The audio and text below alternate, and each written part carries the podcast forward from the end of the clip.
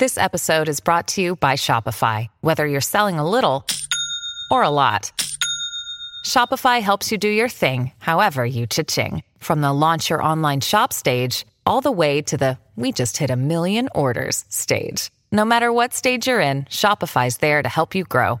Sign up for a $1 per month trial period at shopify.com slash special offer, all lowercase. That's shopify.com slash special offer. Happy Tuesday. It's Today in Ohio, the news podcast discussion from cleveland.com and the Plain Dealer. I'm Chris Quinn with the full house today. Lisa Garvin, Leila Atassi, Laura Johnston, all raring to go for another set of Tuesday conversations. Happy Tuesday, Happy all. Tuesday. Good morning. Happy Tuesday. All right, let's start with a question about something we haven't talked about in quite some time. Why did a federal judge throw out two of the bribery convictions for Jimmy Dimora, the former Cuyahoga County Commissioner serving a 28 year sentence on corruption charges? Laura, Jimmy Dimora has been trying so hard all these years to reduce his sentence, to get a new trial. This is a big victory for him. It is. So these two charges were dismissed based on the definition of bribery. And this was one, uh, these are two of many charges that U.S. District Judge Sara Lioi looked at again after the case was sent back to her from an appeals court. And obviously, Dimora's been in, in jail since, or sorry, prison since 2012. So you're right, he's been working ever since to get out. And so Dimora's attorneys argued this time around that the Supreme Court ruling, a U.S. Supreme Court ruling in 2016, clarified the definition of an official act that prosecutors must prove to gain conviction of federal bribery. And they said this made the instructions that Lioi gave the jury inaccurate. So Dimora's vote in favor of a business owned by a person who bribed him is considered an official act. Other things he might have done, like making phone calls on behalf of someone or setting up meetings, are not official acts. And so the idea is that in these two of these cases, they were not official acts. And this has to do with uh, the businessman who built an outdoor kitchen and a retaining wall for Demora free of charge. Yeah, I when that ruling came out of the Supreme Court a few years back, I actually thought this might get Dimora off scot free because so it was so similar in so many ways, and he immediately launched his appeals based on that. And the partial victory does mean he will be resentenced, right? So correct. We've been talking for ten years now about his twenty-eight year sentence. It could come down considerably or a little bit. Do we have any idea? I mean, this is two of the 12 cases or charges, right? So it's not all of them. And he's going to sentence, she's going to sentence him again in June. John Caniglia wrote the story. He's been covering Dimora since since the corruption scandal broke. And he said it's unclear what this will mean for the sentence, but you got to think it's going to shave some time off. And you look, I mean, he's been in prison. He's in a medical facility, I think, in Connecticut. Um, and you look at Frank Russo, who com- he worked with pro- prosecutors on this. He pleaded, and he never he didn't have to serve nearly as much time. He actually got out during COVID because of, you know, they were kind of clearing everybody out of the prisons. And so you think, at what point has Dimora served his time? 28 years is a long time, and he's well, in bad health. He's 66. Remember, remember, though, he did lead a massive corrupt government. Yeah, that absolutely. Many point to and say it's why this region was so moribund. Nobody wanted to do business here. Uh, Russo did commit a worse crime. He took a million bucks and and stole it basically from the taxpayers uh, to get his to get to get ahead. But he did cooperate in the end, and that does mm-hmm. matter. I also think the 28 year sentence was the judge's way of announcing to the greater community: if you're a public official, don't be corrupt because this is what awaits you. I do wonder now because it does seem like 28 years was an awfully long time for his crime whether she'll think, all right, the message was served. He's done his time. He's a broken man. He'll never be in power again. Nobody who looks at Jimmy Dimora wants to be Jimmy Dimora. Will she greatly reduce his sentence and get him out? I think, Leila, in the past, you've spoken that you thought that that sentence was a little bit excessive. Yeah, I mean, doesn't it seem excessive? We see people do, you know, we see people take lives and not go to prison that long. I mean, I, I don't know. I mean, it is though of his crimes did affect so many. I mean, it's it's almost incalculable how how uh, how dramatic his his crimes affected the region. But So I don't know. What do you think?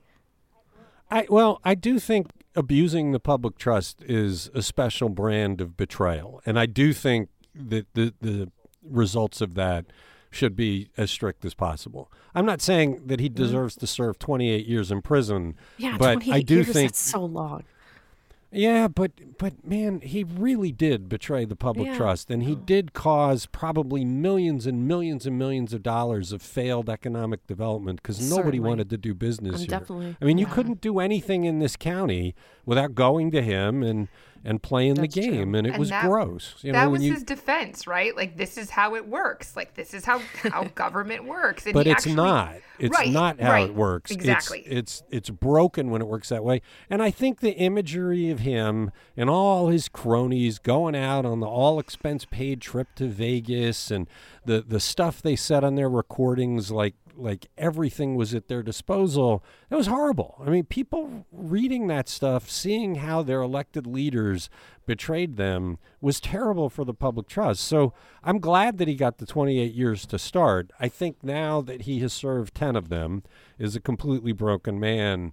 The the the the message has been served, and so if she changed it to 15 and he got out in five, I don't think anybody would begrudge him. Yeah, probably. Not. I, I, I think that's reasonable. I do want to say that Dimora's lawyers also tried to include the Ohio Ethics Commission reports that Demora had filled out, where he included payments and gifts from various contractors, which he had wanted to use in his defense. So Lioi looked at this issue again, and she actually decided she was right that the reports should have never been in the trial because they would have unfairly prejudiced the government and would have hurt Dimora's case because they would have opened the possibility of more wrongful conduct. Like, here's all the other things he took that we're not even talking about in this trial, which I thought was really interesting. Well, the other thing is the defense that hey, yeah, I got paid, I got paid off, but I disclosed it. it it's like that doesn't ameliorate the fact that you took money to betray the public trust. So I never bought that argument. I thought he was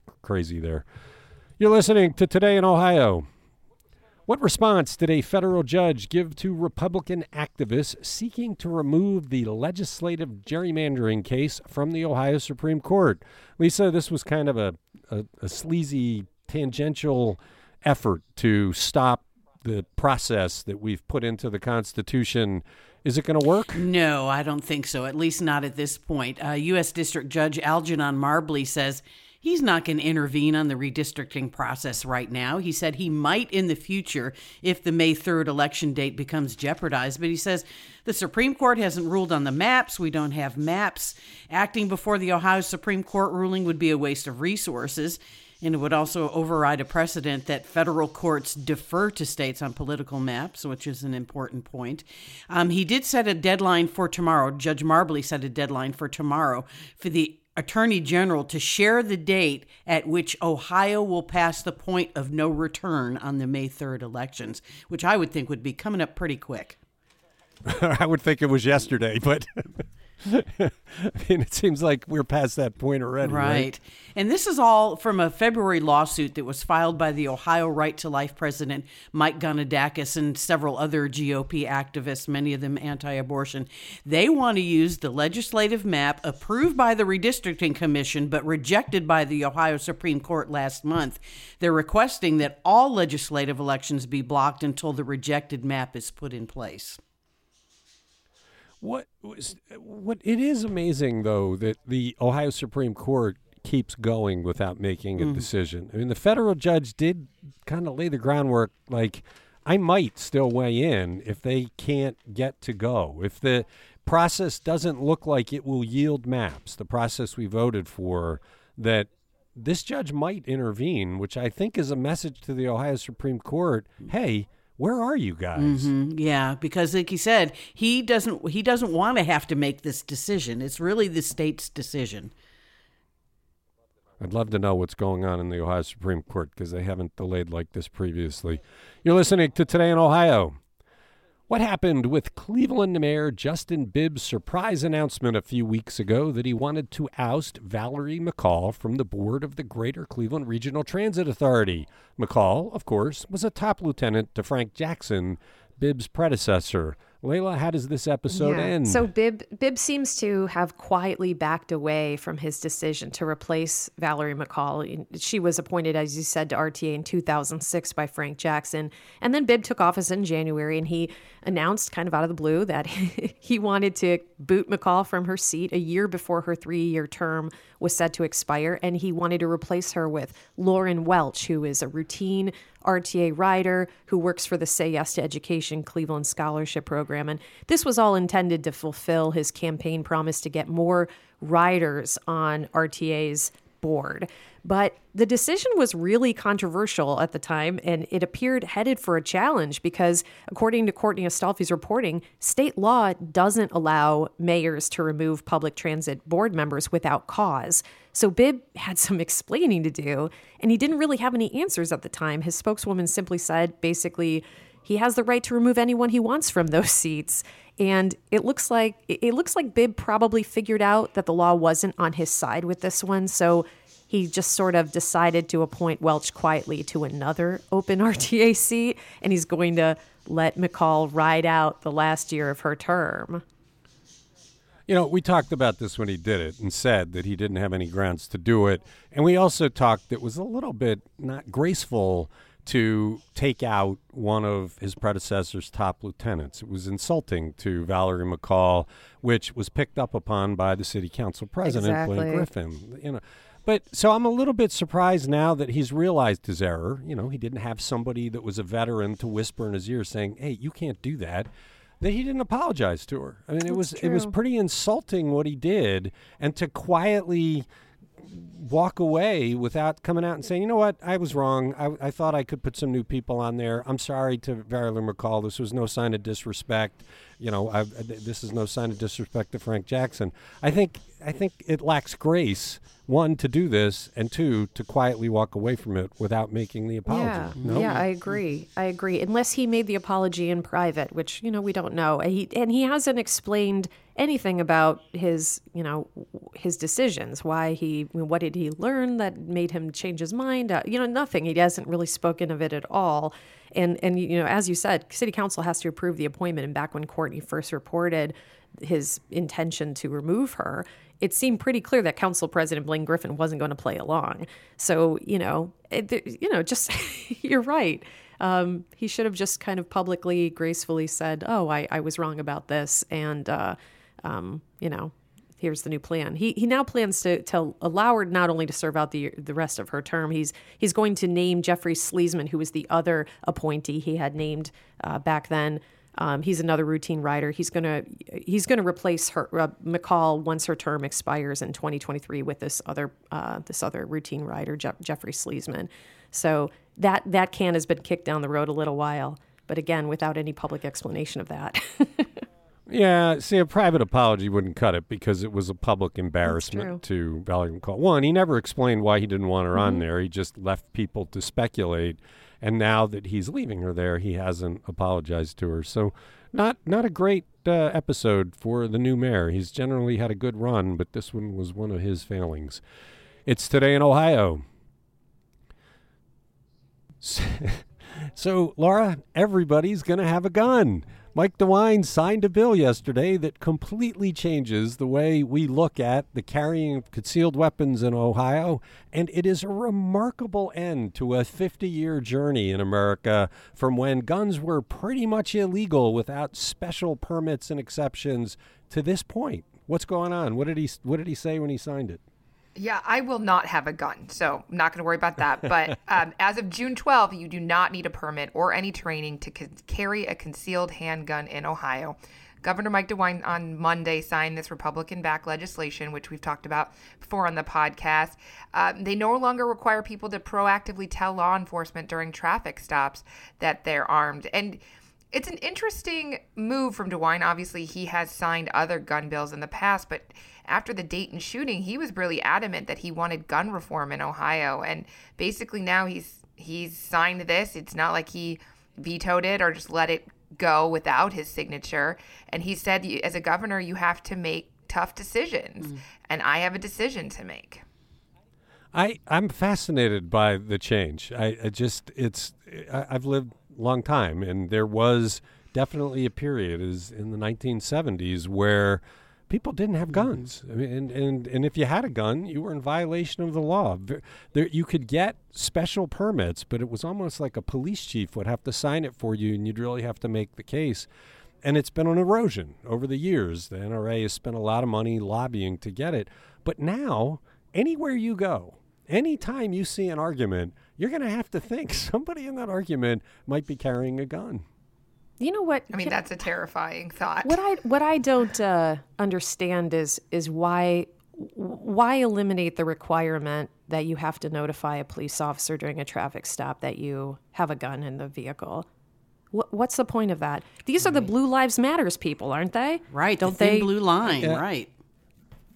I think it's the strict constitutionalism of the Second Amendment. The Second Amendment says the right of the people to keep and bear arms shall not be infringed, and the people behind these laws say anything you do involving a gun is an infringement.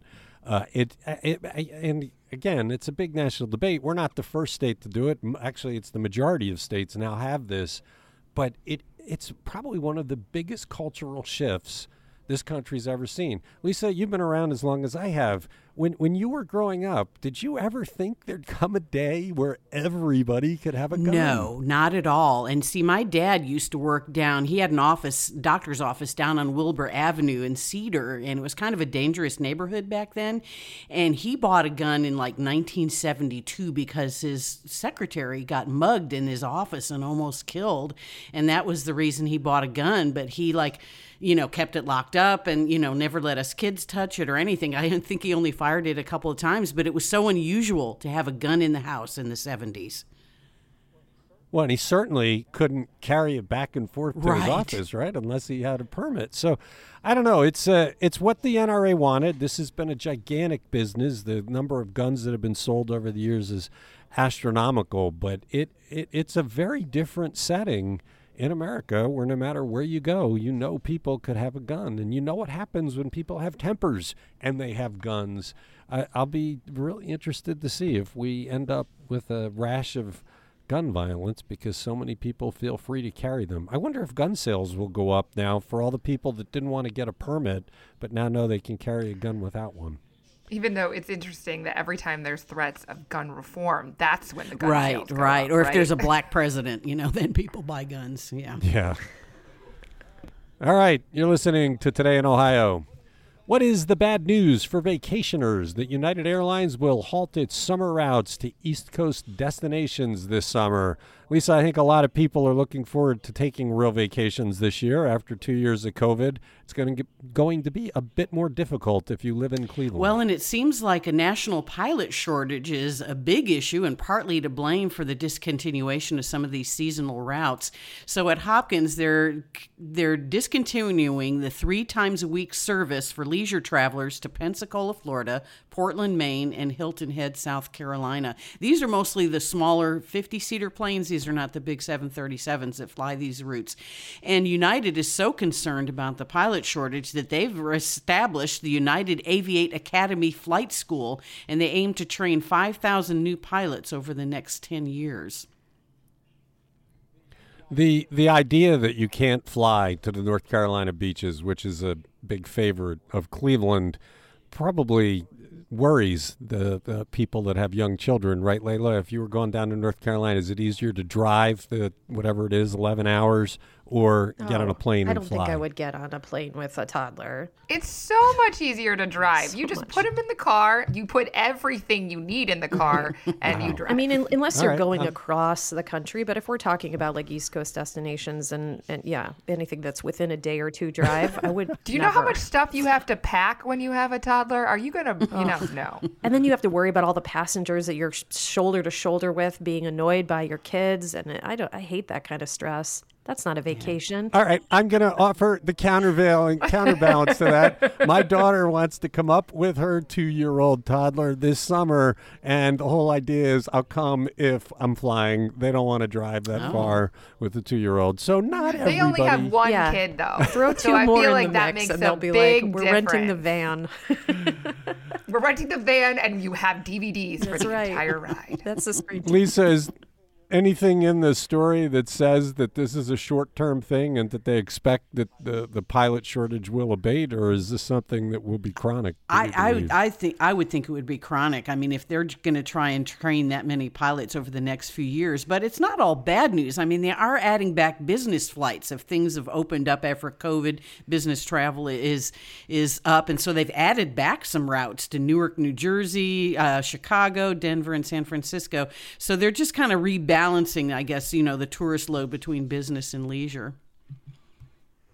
Okay. I mean, I, I, think that this opens an opportunity for all those budget airlines in you know in Cleveland and Akron that they could put these routes on because I just booked a trip you know on Breeze for forty nine dollars. So hey, let's get some more of those forty nine dollars. Where are you going for forty nine dollars? Akron. We're gonna. I'm gonna fly oh, to Hartford and we're gonna we're gonna go to Newport. So okay, run a car. All right, you're listening to Today in Ohio. What are the dream projects for Cleveland leaders as the state starts collecting proposals for how to spend the Ohio capital budget? Leila, they have some ideas that would involve the lakefront. Yeah, the city of Cleveland, Cuyahoga County, Cleveland Neighborhood Progress, and the Greater Cleveland Partnership came together to draft this letter that they sent Thursday to DeWine's office, making 10 requests for project funding. Among them are a walkway connecting downtown's mall to Lake Erie, and an Irish Town Bend project to transform 24 acres of unusable brownfield land into a park connecting Ohio City to the Cuyahoga River.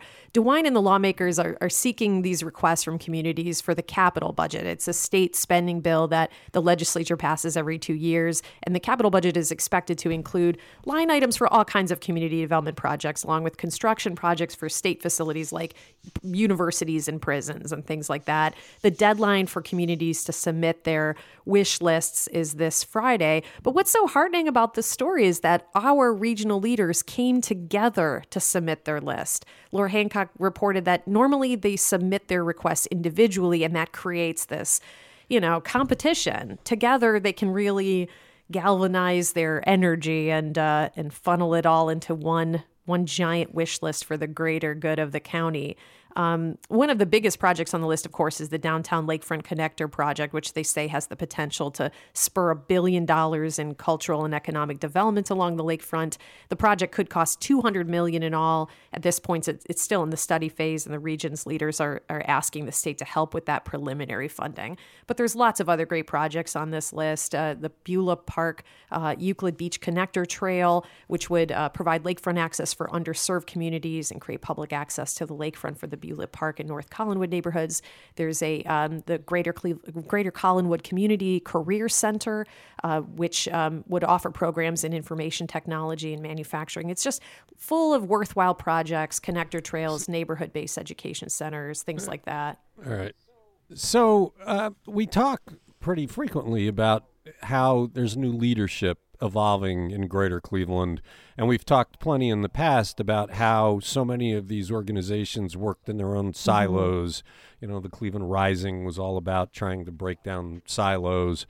It seems like we're we're getting there. If all of them come together to work together for the first time, that that's a good sign about where Cleveland leadership is. Headed. It's headed, a great right? sign. I mean, you know, even some of the old guard was a part of this, including you know Armond Budish. He was a part of this this synergistic, uh, you know, uh, work group, and uh, it's it's a great sign. Um, you know, we'll we'll see if if they can uh, if how many of these projects will actually make it through the final cut.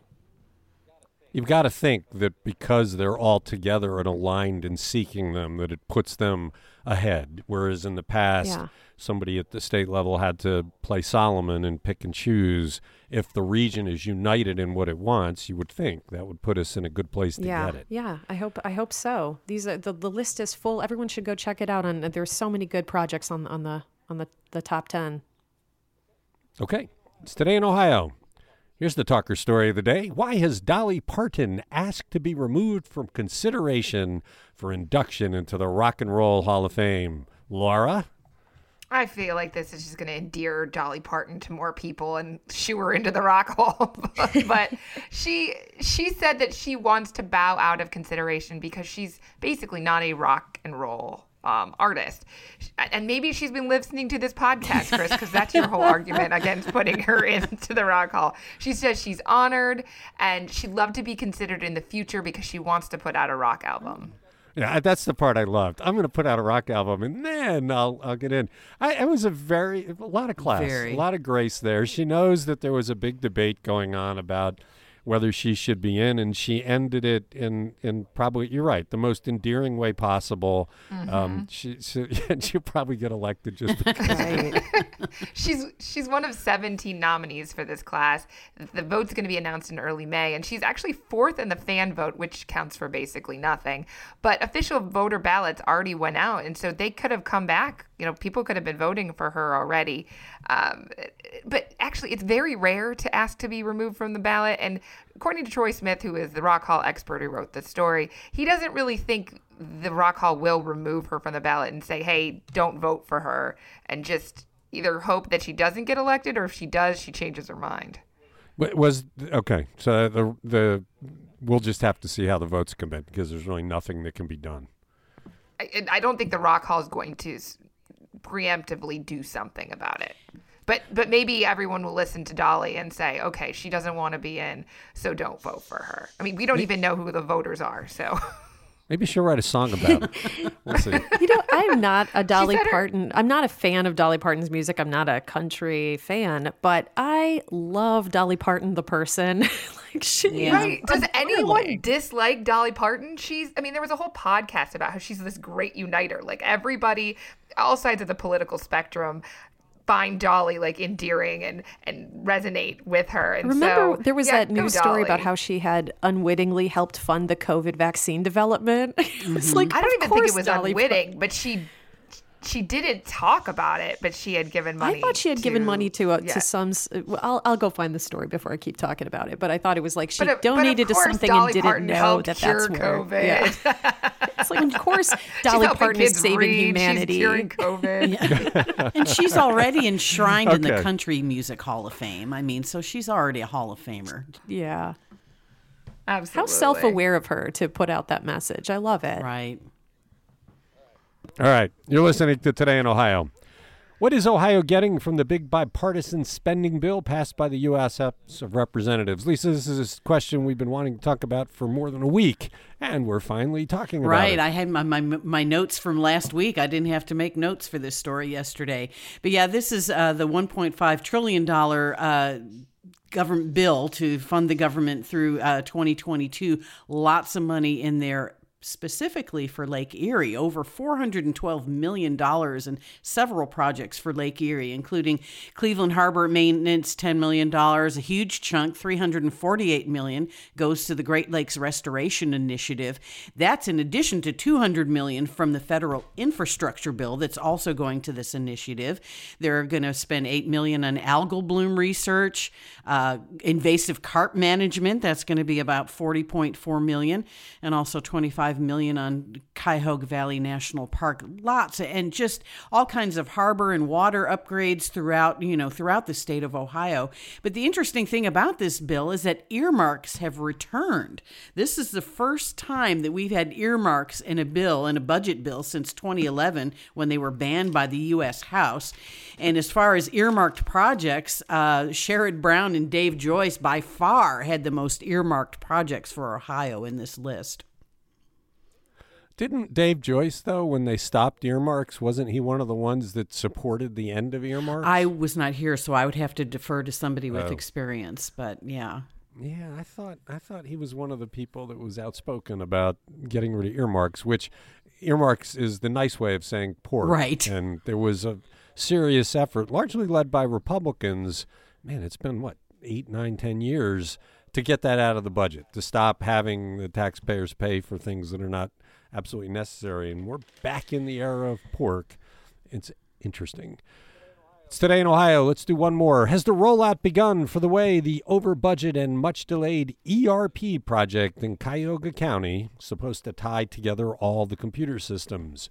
Did taxpayers get the value they were promised when this was first envisioned? Leila? We'll see, I guess, because you know, a cool twenty bajillion dollars later. no, I'm just kidding. Yeah. The, the, the county's you know enterprise resource Planning project, which is known as the ERP, they say it's ready to roll. It has already overhauled some county computer systems, such as those that handle the the accounting countywide. And as of this past Sunday.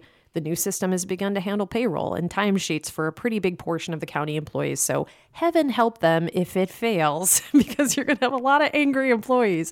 The chief information officer, Andy Johnson, told Kaitlin Durbin that the transition to this new timekeeping system started with about 750 employees in the county executive's office, public safety department, county council and fiscal office, and then they'll phase in other departments over the next few months. That will then, so the next group that will go live will be March 27th. It'll be about 80 employees in, in the planning commission, solid But- waste, and it'll go from there until May 8th All will be the final but- group. Or I'm sorry, June 5th. But the, mo- the, but the most telling thing for me in that story, and I had forgotten this, forget that it's $10 million more than it's supposed to be, and it's what, four years Yeah. late.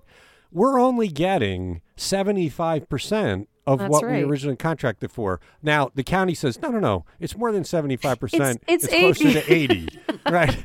Okay, but we're still, we're so, so we paid way more than we wanted to. It took way longer than it was supposed to, and we're only getting, you know, two thirds or the four fifths of what we're supposed yeah, to Yeah, you know, it's funny. I thought I laughed out loud when I read this. Councilman Michael Gallagher, a couple, you know, last year, 2020, had, had called the ERP project one of the worst things Cuyahoga County has been dragged into.